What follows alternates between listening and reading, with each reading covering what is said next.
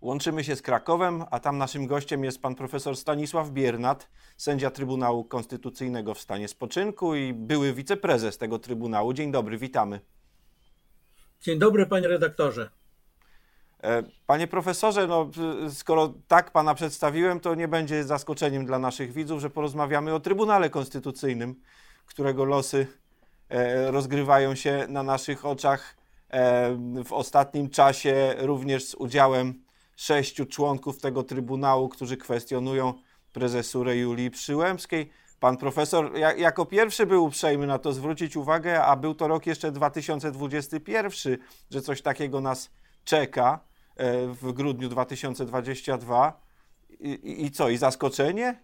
Nagle te, ty, tylko sześciu pan przekonał? Ja, ja, nie miałem w ogóle zamiaru przekonywać e, konkretnych posłów. Moim zamiarem było po pierwsze zwrócenie uwagi na problem, który wcześniej nie był dostrzegany, e, ale po drugie, jeżeli miałem zamiar na kogoś wpłynąć, no to raczej na Julię Przyłębską, żeby się dostosowała do tego, co wynika e, z przepisów e, prawa. Z tym, że ja już wtedy przypuszczałem, że może nie być tak łatwo, bo w moim artykule w Rzeczpospolitej napisałem, że tutaj może no, pojawić się syndrom E, szatniarza e, z misia Barei, czyli że można będzie zlekceważyć te e, rozważania i argumenty prawne i trwać na pozycji. I to się niestety potwierdziło. Akurat tak się składa, że sześciu sędziów reprezentuje ten sam pogląd. Nie mam z tym właściwie nic wspólnego. Tu jest, można powiedzieć, człowiek strzela, pan Bóg kule nosi co robić? Nie mamy pana płaszcza i, i, co, nam pan, i co nam pan zrobi? Powiedziała sędzia Przyłębska. E, e szóstka to, to za mało, żeby, żeby z, znaczy to, to wystarczy, żeby zablokować pełny skład Trybunału w wersji obecnej. Ale jak widzimy, skoro e, e pani e, sędzia Przyłębska prosiła tych sędziów o to, aby e, jednak zmienili zdanie i przystąpili do orzekania, aby uznali ją jako prezesa, E, to teraz mamy do czynienia z projektem ustawy poselskim, który miałby, e, który miałby uczynić ten protest i tę blokadę be, bezzasadną. Tak? Do tego to nas prowadzi. Tak, ja może jeszcze wcześniej e, powiem coś innego, odnosząc się do wypowiedzi pana redaktora. Mianowicie tutaj w sumie nie ma znaczenia, czy to jest szóstka, czy, czy ósemka, czy dziewiątka, no bo ważne jest to, co wynika z ustawy. Kilka tygodni temu pani Przyłębska zwołała y, naradę sędziów. No, było to nazwane zgromadzeniem ogólnym, ale chyba nie było zgromadzeniem ogólnym i tam y, y, osoby obecne, nie wszystkie zresztą, które były, przegłosowały, że pani Przyłębska dalej jest prezesem. To nie ma żadnego znaczenia, po prostu to wynika z ustawy. I ilu by sędziów uważało tak, ilu owak, no to decydująca jest ustawa. Natomiast jeśli chodzi o ten projekt, no to rzeczywiście ma no, charakter taki, powiedziałbym, czysto użytkowy, czysto jednorazowy, bo okazało się, że liczba 11 członków zgromadzenia e, e, e, sędziów, który, którzy stanowią minimum pełnego składu, to jest liczba nie do osiągnięcia i dlatego zmniejszono tę liczbę do dziewięciu. To jest takie typowe zmienianie prawa na użytek załatwienia sprawy, która powinna być załatwiona w inny sposób. Ja mówię dlatego typowa, bo w ostatnich latach mamy do czynienia właśnie z takim e, no, traktowaniem prawa w sposób w pełni instrumentalny, w pełni użytkowy, bez patrzenia na jakieś ogólniejsze zasady, na przykład prawidłowej legislacji, czy w ogóle szerzej zasady państwa prawnego. Panie profesorze, czy to nie paradoks, że teraz projekt przywraca, znaczy ma, ma w planie przywrócić, e, mówię przywrócić nie bez przyczyny, liczbę 9 jako pełny skład Trybunału. Przecież dziewięciu sędziów w Trybunale stanowiło pełny skład już w 2015 roku i wcześniej. Potem nowelizacja nawet była taka, żeby, żeby podnieść ten pełny skład do trzynastki. Potem to, to jeszcze było za prezesury Andrzeja Rzeplińskiego i pana wiceprezesa. Potem E, potem z tej trzynastki, gdy okazało się, że to jednak za dużo, zjechano od, od dwóch sędziów w dół do 11 jako skład pełny. Teraz wracamy do, do pełnego składu dziewięciu sędziów. Jak wiele musi się zmienić, by było tak jak dawniej? No więc właśnie, te liczby się rzeczywiście zmieniały, przy czym do 2015 roku, a w każdym razie w tym czasie, kiedy ja byłem w Trybunale, no to ta minimalna liczba była takim, można powiedzieć, bezpiecznikiem na wypadek jakichś no, sytuacji rzeczywiście nieprzewidzialnych. Y, na przykład, no nie wiem, choroba, y, y, ale to musiałaby być jakaś taka choroba, że tak powiem, masowa nawet, czy, czy, czy urlop. Ja pamiętam na przykład jeden wyrok w pełnym składzie, który był w połowie lipca kiedyś, no bo sytuacja tego e, e, wymagała, czy potem w połowie sierpnia, już w czasie kryzysu. No ale to były zasadniczo, no to, to ta liczba minimalna, będąca zresztą cały czas podkreślam, wyjątkiem od zasady, że pełny skład to jest 15 sędziów. Otóż ta, to, to był taki, można powiedzieć, właśnie bezpiecznik na sytuacje nadzwyczajne, natomiast nie na kryzys poważny, jaki jest w Trybunale, i nie na sytuację, kiedy sędziowie odmawiają udziału e, w rozpoznawaniu spraw, no przy czym akurat w tym przypadku, w moim przekonaniu, oni mają prawne powody po temu, bo rzeczywiście Julia Przyłębska nie jest prezesem i nie ma kompetencji do, do, do organizowania e, pracy Trybunału. E, rzeczywiście te liczby się zmieniają. Pamiętam, wspomniał Pan o liczbie 13 sędziów. Otóż to było w, w noweli ustawy o Trybunale z grudnia 2015 roku, gdzie po pierwsze pełny skład miał wynosić 13 sędziów, po drugie wszystkie wnioski miały być rozpoznawane w pełnym składzie, natomiast y, y, pytania prawne i skargi konstytucyjne w składzie siedmiorga sędziów. Do tego jeszcze dochodził przepis, że Trybunał ma rozpoznawać sprawy w kolejności wpływu, ma wydawać wyroki kolejności wpływu. No więc to były wszystko przepisy wymierzone na to, żeby Trybunał unieruchomić, żeby on nie mógł funkcjonować. No i teraz wraca się do e, rozwiązań wcześniejszych, powołując się, nawiasem mówiąc, w uzasadnieniu e, e, tego projektu na fragment wyroku Trybunału z marca 2015 roku, w którym to wyroku orzeczono o niekonstytucyjności tej noweli, którą przed chwilką krótko scharakteryzowałem, a który to wyrok nie został e, ogłoszony z wyraźnym e, naruszeniem konstytucji, który został ogłoszony dwa lata później na żądanie Komisji Europejskiej, co jest właściwie wstydliwe dla polskiego państwa i został nazwany rozstrzygnięciem. I teraz powołuje się fragment uzasadnienia tamtego wyroku. Gdy pan profesor mówi ogłoszony, to ma na myśli pewnie opublikowany w dzienniku ustaw, bo on ogłoszony był po, po rozprawie, prawda? O to chodzi. Tak, tak. Ja się tutaj posługuję terminologią z, z Konstytucji, z, artykułem, z artykułu 190 mhm. ustępu drugiego Konstytucji. Chodzi o, o, o oficjalną publikację w dzienniku ustaw.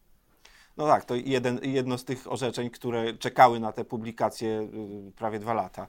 I no, no, no jest dzisiaj rzeczywiście jakimś ponurym paradoksem, że znajduje się to w, w, uzasadnieniu projektu kolejnej nowelizacji naprawczej. Panie profesorze, e, e, profesor Zoll, profesor Hofmański, wiele innych autorytetów prawniczych wspominają, że my właściwie nie mamy teraz Trybunału Konstytucyjnego. Pan się zgadza z taką no, radykalną oceną? To wszystko zależy od tego, jakie kryteria, tak powiem, zastosujemy do, do tej oceny.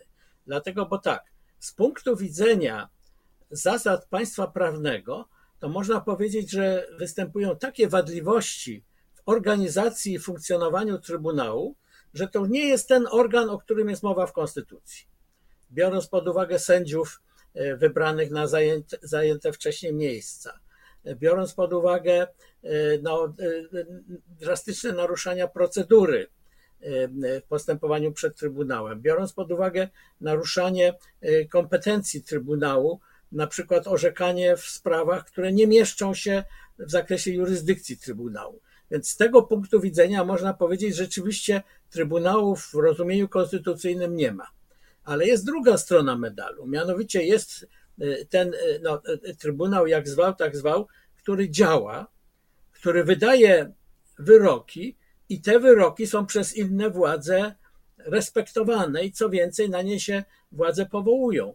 Władze często ręczają się tym właśnie Trybunałem, żeby nie no, musieć, że tak powiem, załatwiać jakichś spraw trudnych. No na przykład zamiast zmienić ustawę aborcyjną, przesłano sprawę do Trybunału.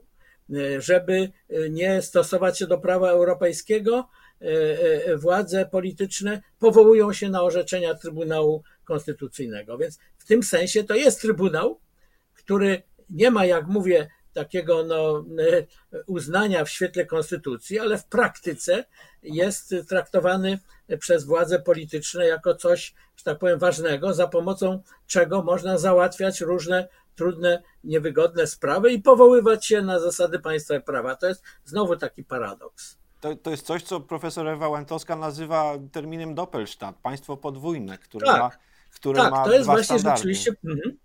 Tak jest, to jest podwójne, to jest podwójne państwo, wykorzystywanie państwa na użytek załatwiania pewnych spraw i, i, i traktowania. No, no w pewnym sensie powstaje jakby taki, takie dwa porządki prawne w ramach, w ramach konstytucji. No tak, ale jest jeszcze, o tym też chyba nie możemy zapominać, pewna działalność Trybunału, który orzeka w składach niekwestionowanych, tych, tych mniejszych, tych nie będących pełnymi składami, gdzie nie zasiadają sędziowie wybrani na zajęte stanowiska, rozstrzygają ważne ludzkie sprawy i, i w tym zakresie Trybunał przecież jakoś działa. Oczywiście tak, to znaczy tych, tych, tych wyroków jest coraz mniej, niestety. Tutaj statystyka jest nieubłagana i, i bardzo taka niekorzystna dla, dla, dla tego obecnego Trybunału, ale rzeczywiście są takie orzeczenia, co do których no nie można mieć zastrzeżeń ani co do składu, ani co do treści tych orzeczeń. I rzeczywiście taki no, wielki problem, jaki powstaje no, na użytek jakichś prac nad nowym reżimem Trybunału Konstytucyjnego, gdyby doszło do przywrócenia zasad państwa prawa w Polsce w następnych miesiącach czy latach, no co robić z orzecznictwem Trybunału Konstytucyjnego? Ja powiem nawet więcej. Mianowicie analiza wykazuje, że nawet w, w sprawach z udziałem tych sędziów, którzy nie są sędziami, w świetle orzecznictwa choćby Europejskiego Trybunału Praw Człowieka, którzy zostali wybrani na zajęte miejsca albo ich następców, a więc czasami nawet w, w takich sprawach z zakresu tam no, prawa materialnego wydawane są wyroki, czy wydawane były wyroki, co do których treści też nie można mieć zastrzeżeń, prawda? Tam, no nie wiem, z zakresu prawa administracyjnego, z zakresu prawa cywilnego. No, nie chciałbym tutaj wymieniać przykładów, ale ich jest sporo. Więc tutaj problem polega czasami na treści, przede wszystkim na niewłaściwym składzie, ale odkręcenie tego niekorzystnego stanu rzeczy w przyszłości może być szalenie trudne. Faktycznie może tak być i rzeczywiście nawet w Sądzie Najwyższym słychać, rozmawialiśmy niedawno z Piotrem Prusinowskim, prezesem Izby Pracy Sądu Najwyższego, który w, w sprawie dotyczącej tych składów, składów wieloosobowych w sądach odwoławczych, on zasiadał w tej, w tej sprawie nawet zdanie odrębne będzie pisał. On twierdzi, że to jeszcze nie jest ten moment, w którym można powiedzieć, że Trybunału już na stałe nie ma. Więc to też pokazuje rzeczywiście skalę no, nieprawidłowości, z, której trzeba, z którą trzeba będzie się zmierzyć. Ale wracając, żeby spiąć klamrą naszą rozmowę już na koniec, do kwestii prezesury Julii Przyłębskiej. Są głosy różne przecież. Jedni prawnicy uważają, że, że, że, ona, że prezesura jej trwa aż do końca sędziowskiej kadencji, inni, tak jak pan profesor, że to się skończyło już z chwilą, bo, ponieważ została wybrana na kadencję sześcioletnią. Czy to jest jakoś do rozstrzygnięcia, panie profesorze? Tak, to znaczy, w moim przekonaniu tutaj powinny decydować argumenty prawne. Gdyby na to popatrzeć tak liczbowo, no to znaczna większość prawników uważa, tak jak ja, przypadkowo czy nieprzypadkowo, że kadencja Julii Przyłębskiej zakończyła się w grudniu ubiegłego roku. No tak na przykład y, uważa wybitny zespół prawników działających w ramach Fundacji Batorego. Ale na przykład ja... Rzecznik Praw Obywatelskich Marcin Wiącek, na przykład profesor Szydło mają inne zdanie. Właśnie, wymienił pan, wymienił pan nazwiska dwóch dobrych prawników, renomowanych, którzy mają zdanie inne w tej kwestii. Nawiasem mówiąc, jeśli chodzi o profesora Wiązka, tak się składa, że w poniedziałek rano słuchałem jego wywiadu w TVN 24 już w tej kwestii nie był taki zdecydowany. Nie odpowiedział wyraźnie na pytanie, czy Julia Przyłębska jest prezesem w świetle prawa, czy nie. Powiedział, że to jest trudne i że, że e, ustawa z 2016 roku była nieprecyzyjna. I ja mam zresztą taką propozycję do tych moich dwóch szanownych e, kolegów, z których zresztą profesora Szydłę znam osobiście, profesora Wiązka nie Mianowicie, czy zgodziliby się zrobić e, taki zaszczyt, uczynić mi zaszczyt, spotkania się ze mną po kolei na przykład, albo któryś z nich, który się zgodzi, nie wiem, gdzieś na uniwersytecie czy w Instytucie e, Nauk Prawnych PAN, na taką debatę prawniczą na temat statusu prawnego obecnego Julii Przyłębskiej. Mielibyśmy w ręce konstytucję, starą ustawę o Trybunale Konstytucyjnym, nową ustawę o Trybunale konstytucyjnym, kalendarz z 2016 roku, kalendarz z 2017 roku, z 22 i 23 roku.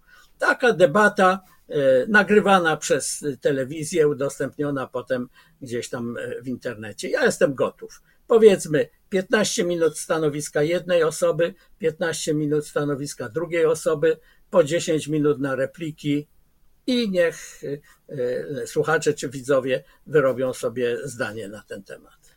Oby nie skończyło się tak jak w wierszu Brzechwy o straganie w dzień targowy, niech osądzi nas kapusta. Chociaż kapusta nie wypadła źle na koniec, bo uznała, no, że rzeczesz smutnie, moi drodzy, po co kłótnie i tak dalej wszyscy pamiętamy, gdzie no, no więc właśnie tutaj y, y, moja nadzieja jest taka, że ta debata doprowadziłaby do jednak jakiegoś pozytywnego rozstrzygnięcia, a nie do konkluzji, że zmierzamy na dno i nie dostaniemy pieniędzy europejskich i, i, kryzys państwa prawnego będzie się pogłębiał, no i w ogóle to, co Polska zyskała po 1989 roku już należy do przeszłości. Oby nie. Dziękujemy za to spotkanie. Mam nadzieję, że y, potencjalni adwersarze pani, pana profesora słyszeli, słyszeli y, wyzwanie na pojedynek. Będziemy sekundantami, y, nie opowiadając się w tej chwili po żadnej ze stron, a na koniec chętnie zabierzemy głos. Dziękujemy. Tak jest. Jeżeli można by było rozprzestrzenić tą moją propozycję, to będę bardzo wdzięczny. Może usłyszą. Może usłyszą. Do zobaczenia, panie profesorze. Dziękujemy. Do widzenia. Dziękuję bardzo.